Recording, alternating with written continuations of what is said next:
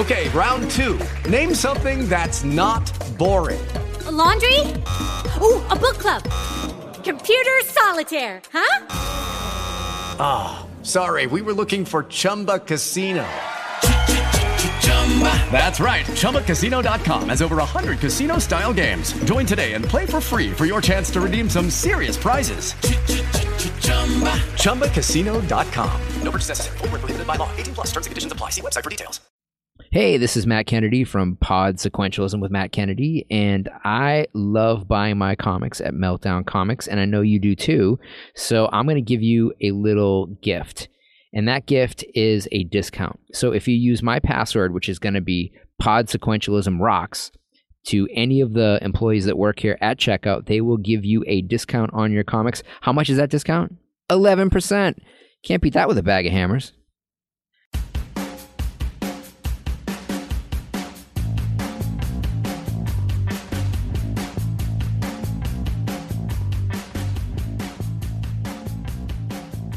Hello and welcome to Pod Sequentialism. I am your host, Matt Kennedy. Pod Sequentialism is a production of La Luz de Jesus Gallery and Meltdown Comics. And today we have a very special guest, um, one of my great mentors and my current employer, actually, uh, Mr. Billy Shire. You just call me boss. I'll call you chief. Yeah, no, that's that's Jamie. for the uneducated, uh, or I should say for the people who don't know any better, um, Billy Shire is the owner of La Luz de Jesus Gallery and also Soap Plant and Wacko. And um, most importantly, if you go through the history of the, the California art scene, specifically Los Angeles, um, he's been called the Peggy Guggenheim of lowbrow. Uh, most people credit Billy as being the guy who really first started showcasing in a major way as part of a program the um, the artists that became the pop surrealists, and we could go down a laundry list of people who um, who started at the gallery and people who had early shows. But I think that's probably going to emerge as we have a deeper conversation. So. Um, I guess for people who don't know, um, you set up the shop, um, or your mom had the shop in 1971, um, just not too far from where we are now on Hollywood Boulevard over on Sunset. Yes, on Sunset Boulevard in 1971, we, my mother and I, uh, started a soap store, and uh, there was a sideline of leatherwork in the back, and that was me. Mm-hmm. And from there, it just uh, uh, organically grew into what it is now. Now, what was the area or of that a, first shop? Or maybe inorganically. uh, that was uh, in the Sunset Junction area of uh, Silver Lake. Um, and the square footage? Uh, the original square footage was oh 600 square feet. Wow, and that's everything. That's all inclusive. Uh, that doesn't include the bathroom. Okay, okay, as long as it didn't include the bathroom. But the um, so your your mom had uh, cousins who were making essential oils up in San Francisco. Uh, yes, my aunts. Uh, well, they were working with a, a lab in in Berkeley, and they opened a store called the Body Shop in uh, 1970. Mm-hmm. Now, not the body shop that people see in the malls. No, but no. that one was actually based on the original body shop. It's now called the Body Shop of Berkeley. Right. Um, and uh, uh, it was it was a little more um, hippie, environmentally uh, green-minded type of thing. Yes, it was. It was basically the idea was you brought your bottle back, and all the ingredients were as close to natural as possible, biodegradable, uh, yada yada yada. And that's pretty much still true. I mean, there's there's a few more scents in the line than were originally there that aren't necessarily all natural, but we still certainly have people who are bringing back their bottles still to refill things. Uh, yeah. Um, yeah, no, it's it's the same thing. We still we still do it. We have customers that have been coming back for forty five years, yeah, refilling their bottles and they're about the only ones that refill their bottles. yeah, people who did it originally. So your your mom um, had had these relatives, and your dad Hank had been a journeyman carpenter, a master carpenter. And your and brothers, he, he, had an art background. He he became a carpenter out of necessity, but he had a a degree in pictorial illustration from Pratt Institute, and uh, uh, he was uh, an amazing draftsman, an artist. Yeah, I've seen some of the architectural renderings; they're amazing. And of course, the original Soap Plant sign your your dad designed. Mm-hmm. And so, um, Peter Shire is your brother. Peter Shire is museum exhibited artist, part of the the only American member of the Memphis group, um, whose work is kind of almost um, undeniably connected to the look that people think of from the 1980s that sprung forward with super colors and the kind of Mondrian patterns and things like that. And so he was maybe doing the teapots at that point from the shop. We, had ceramics. We, you know, we were triple threat. We had ceramics, leather, and soap. and and you said leather, but you kind of like we're going to elaborate on that because you were you were making belts and clothing for some some fairly famous people. Uh, yeah. Well, I was doing uh costumery basically. It was all it was heavy metal before heavy metal. It was all studs and and rhinestones and uh I was also doing tooling, but it was all it was mainly belts what I did. And then I ended up working for a guy named Bill Whitten, uh, rest his soul, who was uh, a pioneer in um, rock costumery because back in the 70s, rock bands would go out and they'd have a whole costumes and change and and uh, they'd spend hundred, two hundred thousand dollars on their wardrobe for for that. Um, which- Music industry budgets have not have, have changed quite a bit, I guess. yeah, and uh, well, you know, there's still a couple, you know, Beyonce, and Madonna, like yeah. that go out like that and and spend even more, and they, you know, the the sets and things have have gotten more elaborate got put on the top end. Mm-hmm. Um, and uh, you know, I made a, a number of things for, uh, you know, that went out in bands and and toured the country. I'd like to know where they are now. So you Elton John. Yeah, well, Elton John, I did. Uh, I did actually a, a really strange piece for uh, a tour where they had a black light. Um, uh, what's the? Uh, it was a. Um, Like a strobe. uh, no, it was actually a spotlight that they turn all the lights off, and I made this harness that went on his shoulders that had piano wire coming out with ping pong balls painted in day glow. So they turned the lights off, and all you'd see were these bouncing balls up on stage. Which because it's piano wire, it would it was not it wasn't stable. It would move, and you'd see that move as he played the piano, and that's the only thing you see, which must have been kind of incredible in 1970s audience. It'd be incredible now. Yeah. Um, let's do it again. I don't. I never saw it, so you never saw it in actual practice. no. I hated Elton John at that point. Did you do the the New York Dolls? I never did anything. They, I think they did everything themselves. Right, right. But there's a few others. There's some there's some major acts in there. Well, yeah, no, I didn't. I did. I did the Letterman and Three Dog Night. And, You know, it was. Uh, you know, he was kind of throwing me a bone, and I, I was. Uh, I was not getting a major amount of money for, for any of this stuff. I Right. Was, I was pretty much working for three dollars an hour because they were all custom, custom items, one of a kind that you can't get. You can't make money on Right. on that uh, on that budgets he was giving me.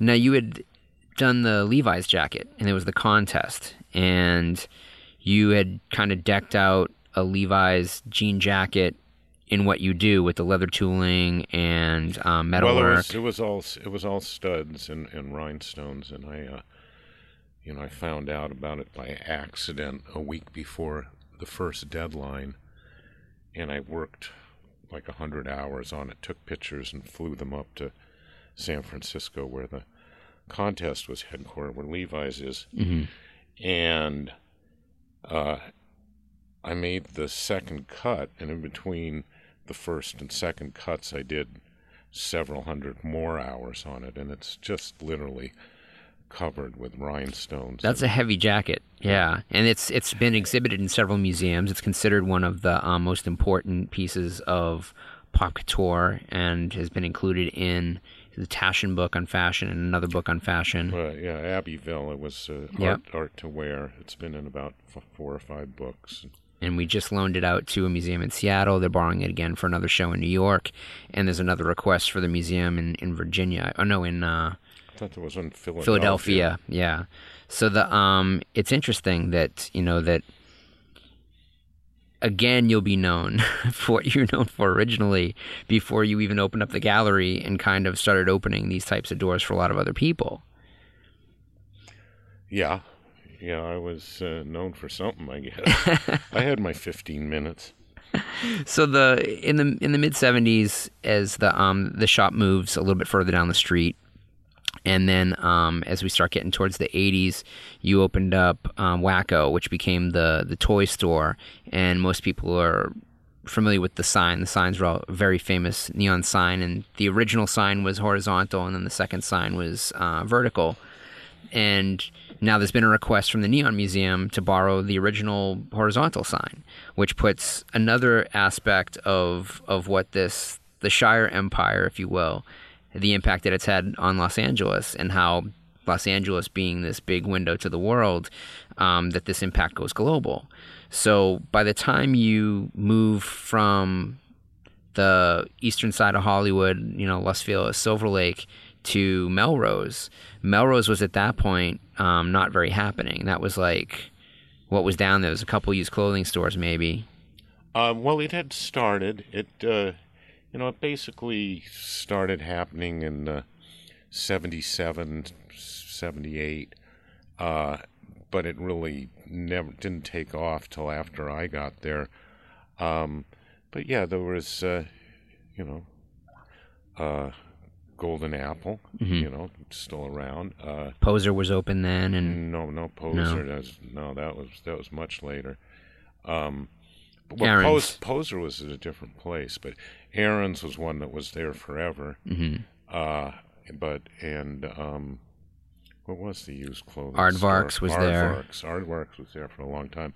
Mostly, it was services and antique stores. It was it was like the best store for mid-century uh, American antiques in town. interesting because that seems to have also moved out towards Echo Park, along not just Sunset, but even down Echo Park Avenue and uh, Alvarado. Well, in La Brea, and it's uh, La Brea is expensive. either that or Palm Springs. Yeah.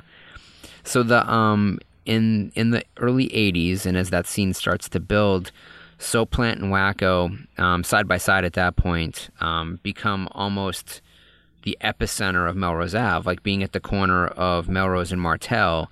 It's really the exact middle between Fairfax and La Brea, which would be, I guess, the easy to travel 10 blocks or so that um, kids in the weekends would pile out of their parents' cars and, and go shopping. And eventually, LA Eyeworks moves across the street. No, L.A. Artworks was one of the originals. Oh, if wow. You, if you want, to, I can go down the list. I can't remember half of it, but um, yeah, L.A. Eyeworks was there for a long time, um, and um, in '82 or '83, Flip opened, Mm-hmm. and that was kind of what what put Melrose on the map. Mm-hmm. Uh, because they did these full page ads in the LA Weekly every week Yeah. and they really started bringing it. And also, right around that time, it started to become a restaurant street. It was the beginning of Los Angeles's gastronomic, gastronomic uh, Awakening, boom. yeah. Yeah, it was the awakening. You know, with with uh, uh, City Cafe and Tommy Tang's. It- Right, it- Tommy Tangs. and it really, really a cucina Mm-hmm. there, you know. Um, and what was the other Italian one down the street with the the weird metal front? Don Uh, Corleone's. no, no. there was one that had that like a crazy Godfather type name. oh, there, that's still still there, I think. There's the one that had like the the there was a someone drilled a hole in the wall in the bathroom or something But La- An- Angeli was there for a while, and Angeli was great. Yeah. Angeli and, and Evan Kleiman, of course, is one of the deans of LA uh, foodies. You know, she's got a big show on KCRW and Yeah. stuff. So she's, and that was hers. Right. And and we went to kindergarten together. They had a good angel hair pasta with like a butter sauce, which was amazing when I could eat that stuff. And then further down the block, like down the the street, as you started getting past La Brea into the um between La Brea and Highland neighborhood, Wolfgang Puck opened up L'Orange in the um in the early '90s. And that was like his signature restaurant before he opened up Wolfgang Puck's, but that was in between Spagos. So that that strip continued even further down. And of course, now Mozza is over in that area, and it's still kind of a foodie neighborhood, but in a it was a little bit of a gap. Yeah.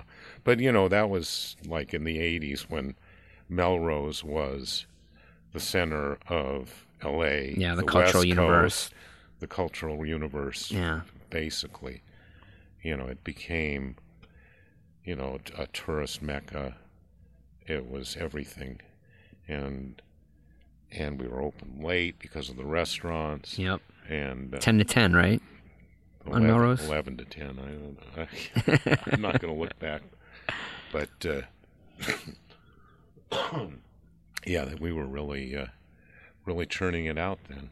And the even the newsstand, you know, that was you know the Davola's newsstand, that which was right there on the corner next to you as you headed south on Martel, and before you hit the stairs that would later uh, lead up to the gallery. I mean, just the kids who worked that newsstand it was like all the Arquette kids worked at that newsstand. So David Arquette, Richmond Arquette, uh, Alexis, I think, worked there at a certain point. Um, Hartwell Davola's best friend, I think, was Stephen Dorff, who was always hanging out there. Balthazar Getty was always there. So it's kind of like this other weird center of young Hollywood. Like all these kids that were becoming famous as actors in the early 90s were kids that just hung out at that newsstand. And then even some of the artists who would show later at places like Blum and Poe or, um, or um, L.A. Louvre would be like um, Gajin Fujita was a kid who just hung out at that newsstand and um, you know reading comic books most of the time. So it's it's interesting how that like that corner like really changed the culture because of your shop and it's hard to express in a podcast and we'll, we'll have links back on on the the blog that show you some of the pictures of the era but the the building was was painted um did you try and do that then too brent No, no, that was Robert Newman. Robert newman painted the outside of the Robert Newman, building Now, he was the original drummer for the motels. hmm So we had a lot of musicians around too. yep Um, but I did the I did the design uh, for that. and then had it executed Yeah. large format and uh, uh, Shrine did the one that was on the alleyway going into Wacko when Ac- Wacko was in the back. moved a little bit further down the street and people who remember classic you know late 80s early early 90s melrose will remember this shot you'd see the wacko sign out on the street but you'd walk down this alleyway that was filled with funhouse mirrors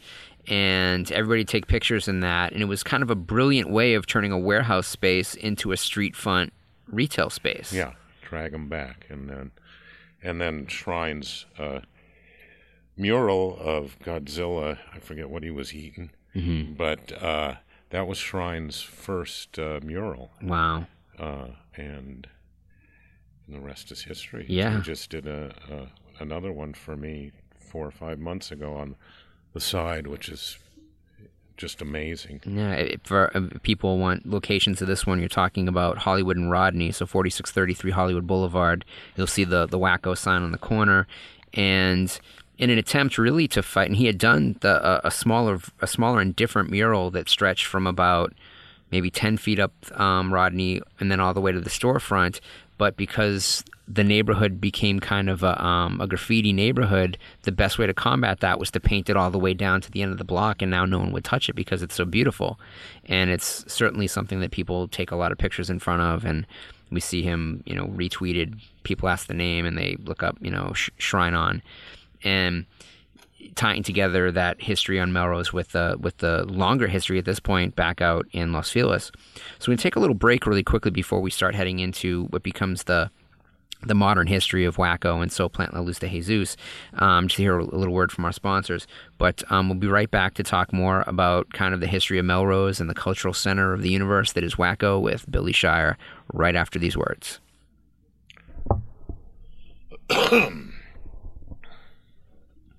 Hello and welcome back to Pod Sequentialism. I'm your host, Matt Kennedy, and I have with me today Billy Shire, who is the scion behind the Soap Plant Wacko Empire, La Luz de Jesus Press, and the Gallery, and a lot of other things that you probably don't know about, but we hope to get into before uh, before you sign off with us today.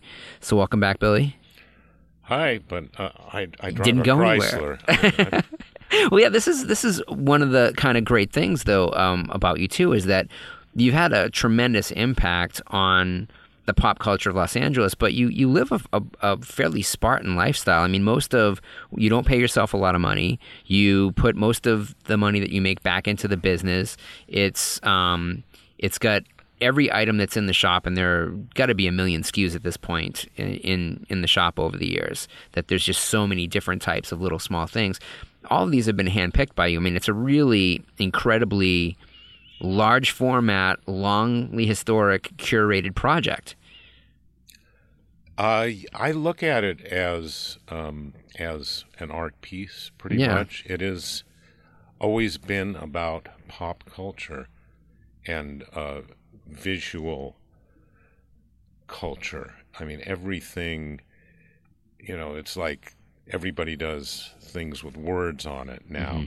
We do a few things with words, but if it doesn't really have a picture on it, if it doesn't have graphics or something that's uh, you know painted or drawn, it doesn't belong in the store. Mm-hmm. But when we first started out, we were doing. We always did pop culture. We did Japanese and we did toys. We did die-cast toys, but we did baskets from all over the world and masks, and you know a lot of ethnographic uh, culture. We still do a little bit of that, but it's hard to mix it in with the the more pop and uh, retro.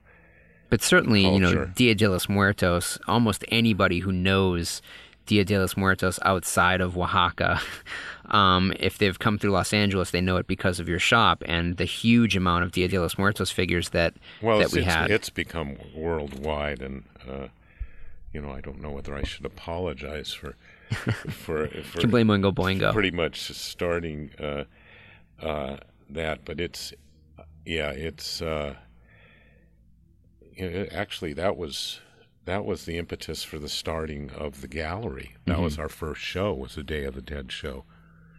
October 1986. 1986. Yep.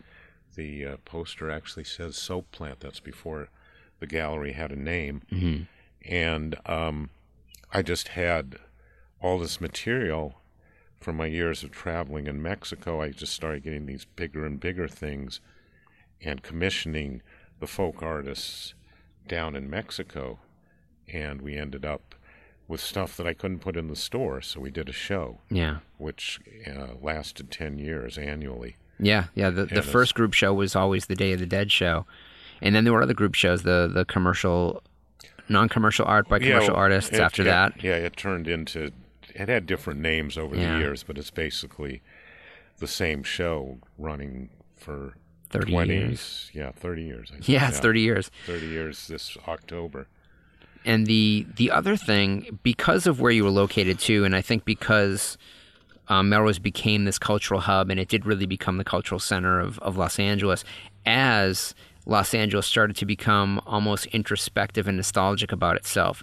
So by the late 80s and early 90s, a lot of television directors, uh, set decorators, and set designers were looking for things that to them represented specifically Los Angeles, and they knew that they could find those things at Soap Plant, at Wacko, and at the gallery. And so I remember when, by the time I was working for you in 1991, I think it was, it was constantly rentals going out to TV shows, commercial rentals, and you'd start seeing the stuff that we'd see on the shelves, you know, precariously placed in the background so that you you'd get a sense that this must be Los Angeles. And there were a lot of Los Angeles based television shows at that time. Yeah, well, that part of that is that Los Angeles and Southern California is, for a great extent, you know, uh, post-war, the center of culture, pop culture.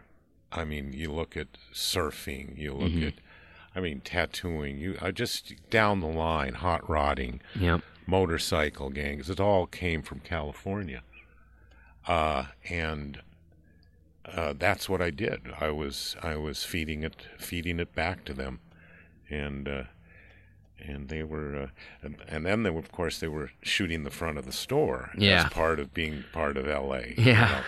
know, uh, and not paying me enough. I think Dragnet uh, never paid me anything, Oh, the Dragnet movie. Yeah. That's right. and we were on the beginning of Arsenio Hall. Yep. And the story with that one was, I saw Arsenio sitting on the bus bench in front of, in front of the store, going, Right on Melrose. Hmm. Yeah. looking up at it. And a week later, the show asked me to use it, and you know, I felt kind of honored because it was actually him Right. instead of you know a set guy, a producer, or whatever, Yeah. you know, coming by, you know, and uh, you know, because they they wanted, I think they put it on uh, Jay Leno too, or something. I don't know if it was Because he was hosting for Yeah, Jay Leno think- before he got his own show. Yeah. yeah, or some, but I had to. I think I had to make them take it off or something because they didn't get a. I remember when the Melrose Place thing happened. Mm-hmm. And Melrose Place was was shopping for for um, marquee signs and stuff, and you turned them down. Yeah. Pay me, pay me, sucker. I mean, it didn't really work out too well for Bleecker Bob's being in there, anyways. So uh, you know, it's it's. I guess it, it wasn't the type of thing that that Whatever happened to Bob? Well, he closed. I think he closed the New York store first, and then he closed the L.A. store. But the L.A. store had moved to. It wasn't in that location the whole time that he was open. And um, by then, of course, I think the rents had really started to to drive a place like that out. You couldn't really have a used record store on Melrose anymore at that point. And it was before the resurgence of vinyl too, so it was really just CDs.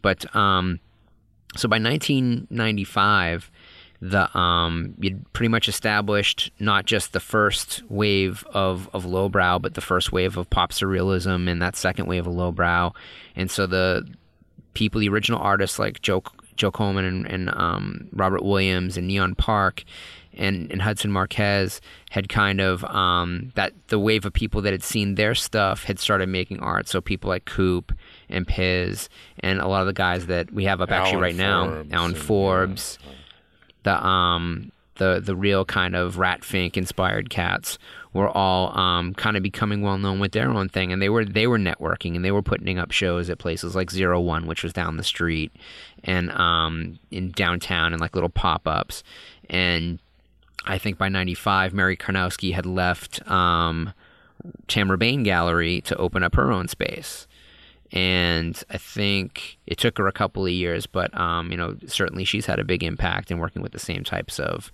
of artists that you've you brought up the chain. Yeah. And um, by '95, when you moved off Melrose, um, it was sort of like, well, it was nothing when we got here, and there's not much where we're going, but we'll we'll build it up again. And you decided to put everything under one roof. And was that a conscious decision to to just make it all kind of melt together, or was it more of Oh a yeah, that was that was. I mean, it was all one one piece. yeah Uh, I opened I opened Wacko because I inherited the name Soap Plant, mm-hmm. and uh, it didn't describe what it had evolved into. right So, uh, so I uh, I had Wacko, and and it had to be in a separate store. It was kind of the novelty store when it first, you know, toys, novelties, cards. Yeah, the, an Uh, ocean of postcards. Like people Yeah. who, who haven't seen it, it had the most spinning racks of postcards you have ever seen in your life. Uh, yeah, we had 20,000 postcards or something, different SKUs on that. It was just unmanageable.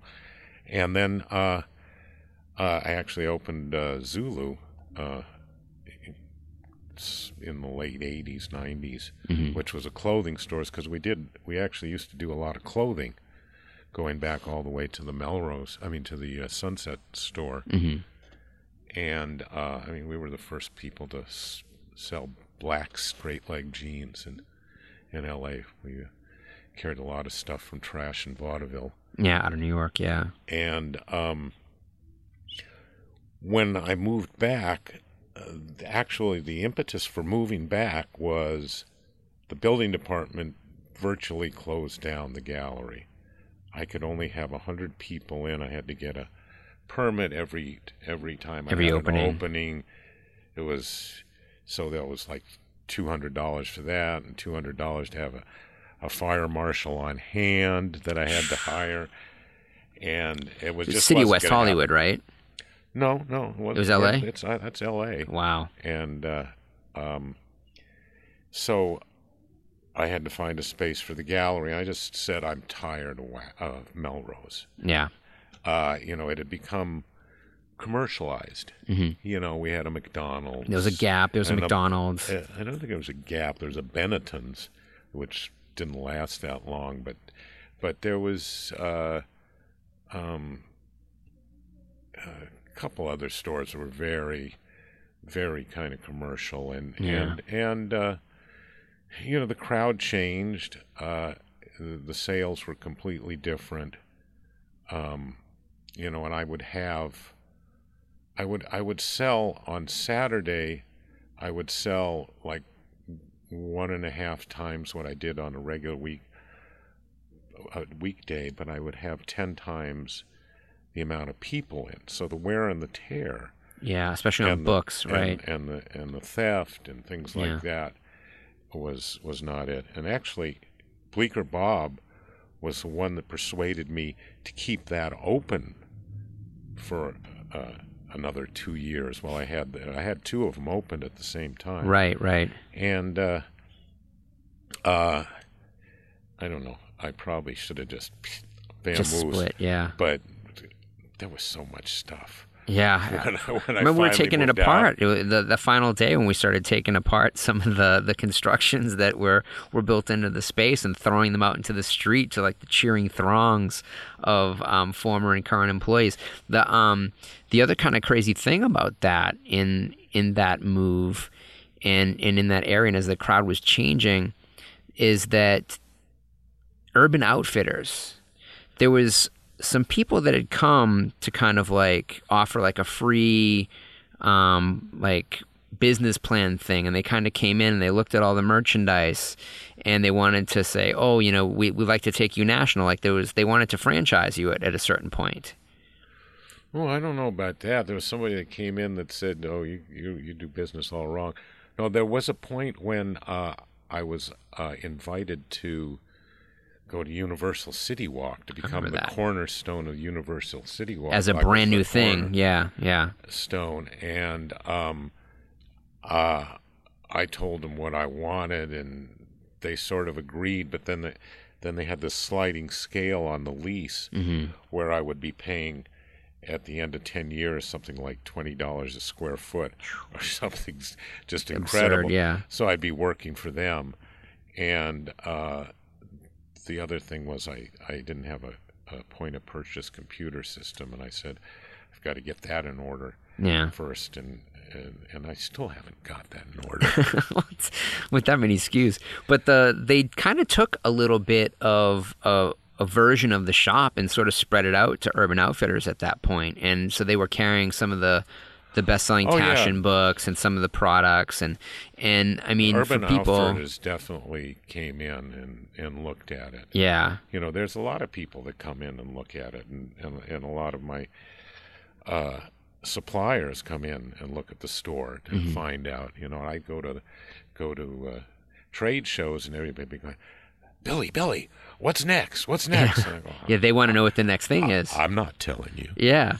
But you knew owls and you knew pandas before they did, you know, because you saw it was it was coming through and it kind of you probably helped shape that in a really weird way because of the merchandise that you were offering. Uh, yeah, no, I definitely uh, I've started a, number of trends, um, and uh, you know now it's it's kind of almost impossible to to start any kind of trends because everybody does everything and there's uh, so much product and and uh, and you know I'm I'm willing to do stuff that's sacrilegious, but uh, seems like you know everybody will do that nowadays. But uh, The originator. Yeah. The original, the original, uh, all-purpose right. offender. Bush Bush was the decider. I'm the I'm the originator. the originator. So the um, you know, and you talk about a little bit of the trends, and as we've seen things come and go, but I think that um, you did prove to the art establishment that illustrated work, figurative narrative work, not only had a home, but that it was a good business to be in. And it, it kind of took them a long time to catch up to it. But at this point, you know, obviously, I think the people that are listening to the show are probably very familiar with things like Juxtapoz magazine. And the first five years of that magazine, 90% of what they were covering was La Luz de Jesus stuff. And with the other 10% being maybe a show at Psychedelic Solutions in New York, a show at Zero One Gallery down the street. But the majority of it were artists that you showed, and they would ask who you're going to show to figure out who they were going to program in, into the magazine until it kind of became that they had a little bit of a change of direction and then there were a few other galleries out there i think five years in jonathan levine opens up his space in new york No, no, no. and ten years in Jonathan, yeah, now Jonathan Levine, about ten years in, opened his space in Pennsylvania. right He he worked in he did some stuff at CBGBs and Mm. stuff, um, but you know, yeah, there was there was literally nothing the first ten years. There was no competition, but there weren't that many artists. right I mean, it, you know, there was there was an explosion in the basically mid '90s to 2000 with the proliferation of of artists and other galleries, and then after 2000 and the internet. Of course, the internet changed the game, changed everybody's game on everything. But uh, you know, especially in the lowbrow pop surrealism, it just uh, disseminated it to, to the far reaches, and uh, it's a much more populist art, yeah and that's that made it expand uh, exponentially faster than anything else. People can relate to it. You know, it's it's telling a story. You know, it's it's not. You don't have to have an art degree to just to read the uh, the cv on the, the, wall the yeah little label on the wall, Yeah. kind of thing. Yeah. you know, because you know, uh, can I just say this? Uh, the art world's bullshit. yeah um it's a common theme on this show Uh, yeah, But even so, like at the um on just- Melrose at, at the shop in, in the bookstore in, in Soap Plant, that you were selling more Taschen books at that single location than maybe the aggregate of every other place that was carrying Taschen books at that point. Yeah, well, you know, one thing that I, a major thing that I did uh, pioneer in the gift world was selling books, and uh, one of the things I did was I was the only one in L.A. who would sell a lot of Taschen's books because when he first started, Benedikt. Benedikt, uh, he was doing reprints, but when he really started publishing his own material, 30, 40, 50% of it was sexually oriented. Yeah. So besides me and Circus of Books, I was the only one really selling it. Right. I mean, you know, Book Soup sold it, but they I don't think they were carrying it. They weren't I, doing the numbers. I, I carried everything, you know. that was what they carried- what you used to call the rain. I carried the sick stuff, you know. Well, they were carrying. They were catering to like the the raincoat crowd. You know, it's like somebody might walk in to buy. You're talking about Book Soup or, or Circus of Books? Circus of Books. Circus of Books, yeah. But uh, you know, uh, you know, it certainly wasn't in the majors, Right. You know, Barnes and Noble or whoever those guys were. I don't At know the if, time, if yeah. there's anybody around anymore. But uh, yeah. um, you know, and and that was also what I was selling were visually oriented books. Yeah. Yeah. The first time I ever saw the the work of, um, well, golly, I mean, anybody from Jeff Koons on down. I mean, that you sold the the Jeff Koon books like crazy, and I think you know if if you weren't in New York, he wasn't really showing anyplace else. So the only place you could see were in these books that were getting published, and the, um, like the Exaltation show, the kind of famous show of of these large pornographic um, photographs that um, took up like like mural size, and um, and there was that. I mean, the Madonna book, the sex book. You sold like 500 of those or something crazy. No, I only sold about ten because it it sold out so fast. I didn't order enough. Now I ordered like, you know, I, I ordered pretty heavy, but I didn't, you know, uh, I've got one of those Yeah. Yeah, Still uh, sealed. probably. Yeah. Uh, I still haven't looked at it. No, uh, But that I remember that Yeah. was that kind of news crews were coming and filming the corner of the lines around the corner for people who wanted that book. I remember that happening and and I think the show upstairs was like a Joe Coleman and Suzanne Williams show or something. So it was like a really interesting mix of things happening just in the businesses that you owned. You, you, you see, you see, the thing is, you didn't do drugs. You remember this stuff. I, I, I, uh, Clean living. I, I, I, I don't remember that. I, I remember, uh, you know, uh, kind of affecting pop culture. We had this one Taschen book. Uh, I think it was called Heads, Mm-hmm. and this is when he first started. It was a reprint of a book, and it and we had we had to get it shipped directly from Europe. Mm-hmm. You know, that's how he was working back then. But it was all uh, heads of New Guinea, Papua New Guinea uh, tribal tribesmen, and um, these They- shrunken heads are they like no, they're no, living no, heads? They, they, they're heads. But if you if you ever see their makeup and Yeah. their feathers and the bones in their nose, right. I remember that book. David Lee Roth came in and bought one of those books. You Yeah. remember his first solo album cover? Yeah, that's right. And he copied it for Crazy from the Heat. Yeah. That's right. Wow. Yeah. I mean, that was the kind of the, the kind of influence. And then you know, like the, the Red Hot Chili Peppers. that's where Guns, Guns N' Roses. From, Yep. Those guys were hanging out. Found the cover for Appetite for Destruction because they saw Robert's show Yep. and uh, The Robert Williams show, and that became the album cover. Before that got banned, and they went to the tattoo design that um, Mark um, Mahoney did, I think. And who was probably they also probably I mean they knew him on the Sunset Strip, but he was hanging out all the time then too.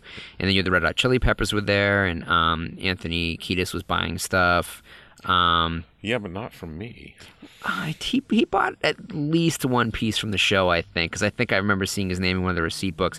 But he did buy a lot of stuff direct. Yeah. And then there were, um, I mean, there was just uh so many people. I mean, a lot of these guys that were in the rock bands that were playing the Sunset Strip, and you'd think of them as being really successful, and they'd come in and pass in an application. remember one of the guys from Ratt passed in an application. we're like, there's no way we're hiring that guy. Why? But, you know, Hair metal? We, we, we, we missed that. At, I know on that sort of, but then you know you had Scott Weiland was employed there, and I worked with Scott. Um, you know, you had um, certainly Christian, who's now um, you know editing and producing films. Uh, his, band at the time, the Brats and Scarling. I mean, there were a lot of like locally popular people. You mentioned, you know, that Robert from the Motels. Um, was working for you, but there was also, you know, the drummer from the Plimsouls, and you had, um, you know, guys that had been in, um, oh, what do you call it? Not the boys, but um, like I- I mean, seminal LA well, bands. Well, they were, yeah, I mean, uh, there were and the Zeros Girlfriends and Robert Elvez Lopez, and yeah, there was just a ton. Lisa and, and- Marie. and and Robert. You know, uh, you have to give a shout out because he was very influential in the gallery Mm-hmm. in the beginning. I mean, he he brought me this article on on Joe Coleman, and I said, oh, "Yeah. Yeah. let's do that." yeah. Uh, We're talking about Robert Lopez, who performs as the uh, as Elvez, the Mexican Elvis. Just super great guy. Um, just a very happy to be and part he, of that and he was very, you know, he was very into uh, performance kind of stuff in the early shows. You know, he did did a lot of, uh, you know, organized a lot of things like having people get married and foxy boxing and and Elvez. Yeah. Elvez's first performance was at a gallery opening. Yeah. It was all, you know, it was it was a very uh, performance based uh, type thing. And uh, One of his proteges was actually performing here at Meltdown. We were recording one night, and it was um, Puddles Pity Party. So the the guy that is this seven foot tall clown, who's this sad clown who has this amazing voice, was performing downstairs. I think when we were recording um, upstairs, one of the uh, the Jeff Parise interview. So it, it was weird to kind of like this guy that used to travel with Elvez on tour now has his own thing and is part of the comedy melt thing, and which is huge here. But um, I mean, there's we could probably go on and on. I mean, we could probably do five hours on on just the the artists and the influence in the gallery. but um, certainly some of the bigger names, you know, uh, Manuel Ocampo, uh, Liz McGrath, the Clayton brothers, um, people who know of the the kind of kissing Disney princess stuff, um, Jose Rodolfo Loaiza Ontiveros, um, and it's it's still happening. You know, uh, Kozik, um, Tara man, McPherson, man, man, woman. man, woman, yeah. I mean, like all these people who, I got, I got names. I can't remember any of them. yeah. Alex DeLeon, you know, uh, who passed away recently, who's just a phenomenal um, pop artist with a southwestern feel, and um, and we still show some of the people that you showed in those first couple of years. I mean, certainly you've got Hudson Marquez is showing again in February this coming year, and, and people like Daniel Martin Diaz will be showing in that show. Um, is someone who you've been showing since very early in his career, and who's had a, a big influence in the Tucson um, art scene, and with people wanting to borrow pieces from your collection constantly. We're, we're always packaging things up and sending them to shows. The show at the um, Virginia MOCA, uh, which ran into some controversy uh, with um, some of the um, more right wing conservative um, factions that you know boycott art shows. But um, you know, there's no denying the influence um, that Billy Shire has had on Los Angeles and on the art scene, and then the great art scene of the world. If you look at who Gagosian is showing, and if you look at people like Odd Nerdrum, but really John Currin, that really comes out of this love of kitsch and this love of the kind of pop surrealist rather than the actual pure surrealist. I, I wish I could take credit for John Currin. He's a, a brilliant painter, but uh, um, well, you know, uh, thanks. Uh, uh, it was it was all my fault, and and I apologize. I I actually have to apologize for for big eyed girls. I you know I feel like that's kind of. Uh, you know, partially my doing, but uh, I I hate big eye girls. The big eye art, yeah. Big eye art. And well, there, there was a, a Keane tribute show that you did one year, right? And and Vicki Berndt had certainly been putting pieces in some of the shows. I don't know if I did Keane tribute because I. Uh, no, I never did a Keane tribute. That was that was something. That was the drugs. No. Uh, um, no, because uh, you know I did a, a, a few things. Um, you know, like uh, Von Dutch Mhm. tribute show. Uh, but and I did that. God, in in uh, connection with uh, Copro.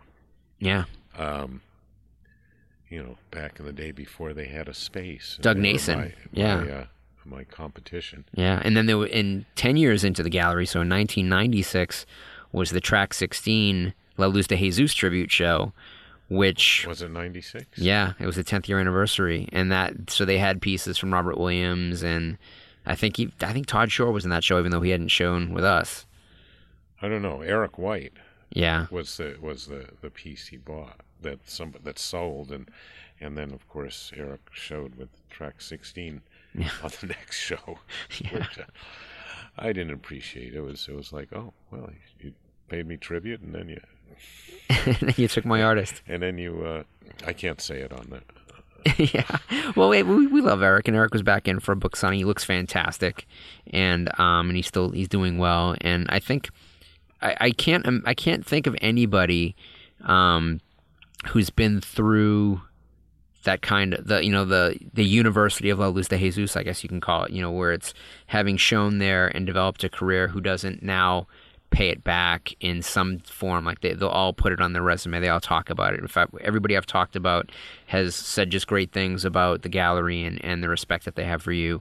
And, um, you know, it's, I think it's, it's starting to reach that point and with museums now requesting your leather work and, and your denim work that it's, it's, hit that point where I think people open up the books and they look back and they say, you know what, it's time to give this guy his due. It's time to we should we should have paid attention. We were, and now we have to really give it up. And I think I, I hope that's going to happen for Hudson Marquez pretty soon too, because the influence that that guy's had on on just on really big concept art's incredible. Well, he's he did the the seminal American 20th century art and um, outdoor installation installation piece, which uh, is also known as Cadillac Ranch. outside of Arlington, Texas, Yeah, and featured on the Bruce Springsteen album cover, which he sued him for, I think. Well, if they don't ask and I know. pay him, they sue him for it. was great. He knew about was, it. It was inter- It was featured on, on a Lincoln Continental commercial too, because because it was all Cadillacs. Right, right, right. But uh, you know, I mean, it's it it says it all. Uh, you know, he, and his work with the Ant Farm, who were, you know, the premier conceptual artists of, of what I feel the 20th century. And I'm not really big on conceptual art, but you know, they did they did several things that you know you don't you don't really have to do any more any conceptual art ever again.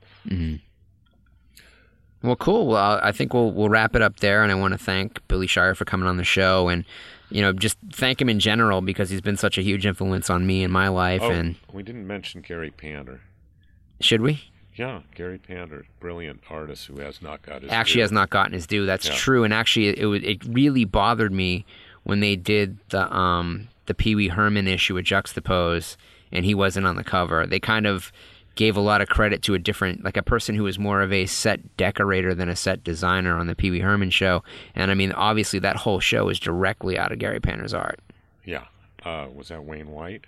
It, yeah, they did a big write up on Wayne, and it's kind of like that's a little bit of revisionism history. Oh, yes. Got nothing against Wayne. I love his his his text paintings. I think they're a great slice of modern Americana, but it ain't Gary Panter, and the Pee Wee Herman show was Gary Yeah, Panter. yeah. He shouldn't take credit. Yeah. You heard that from me. Well, we'll leave Wayne. off there. so I thank Billy Shire, and um, again, this is Matt Kennedy. You've been listening to Pod Sequentialism, and um, you know, like we do, we talk about uh, the things that affect pop culture and art, and I think that this is one of the more important things because La Luz de Jesus Gallery, as envisioned by uh, Billy Shire, has become really the symbol of the types of art that weren't being seen as art and, and moved forward and became that. And um, we'll uh, we'll talk to you again about this and other things soon. Bye bye.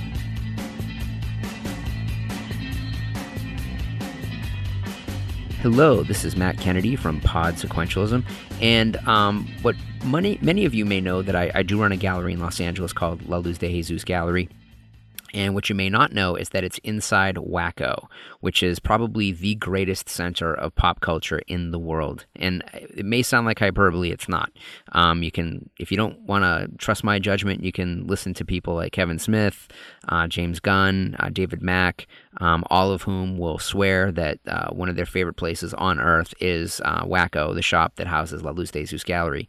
Um, whether it's blind box toys or little tchotchkes or art books, it pretty much is the place that you can get all of your Christmas shopping done for every possible annoying person to buy for that you can imagine. They've got everything, and I highly recommend that you visit them. You can visit them online at soapplant.com. You can visit the gallery at laluzdejesus.com, and that's spelled L A L U Z D E J E S U S.com. Check them out and tell them Matt Kennedy sent you. Hey guys, it is Ryan. I'm not sure if you know this about me, but I'm a bit of a fun fanatic when I can. I like to work, but I like fun too. It's a thing. And now the truth is out there. I can tell you about my favorite place to have fun Chumba Casino. They have hundreds of social casino style games to choose from, with new games released each week. You can play for free anytime, anywhere. And each day brings a new chance to collect daily bonuses. So join me in the fun. Sign up now at chumbacasino.com. No purchase necessary. Group. Void were prohibited by law. See terms and conditions. 18 plus.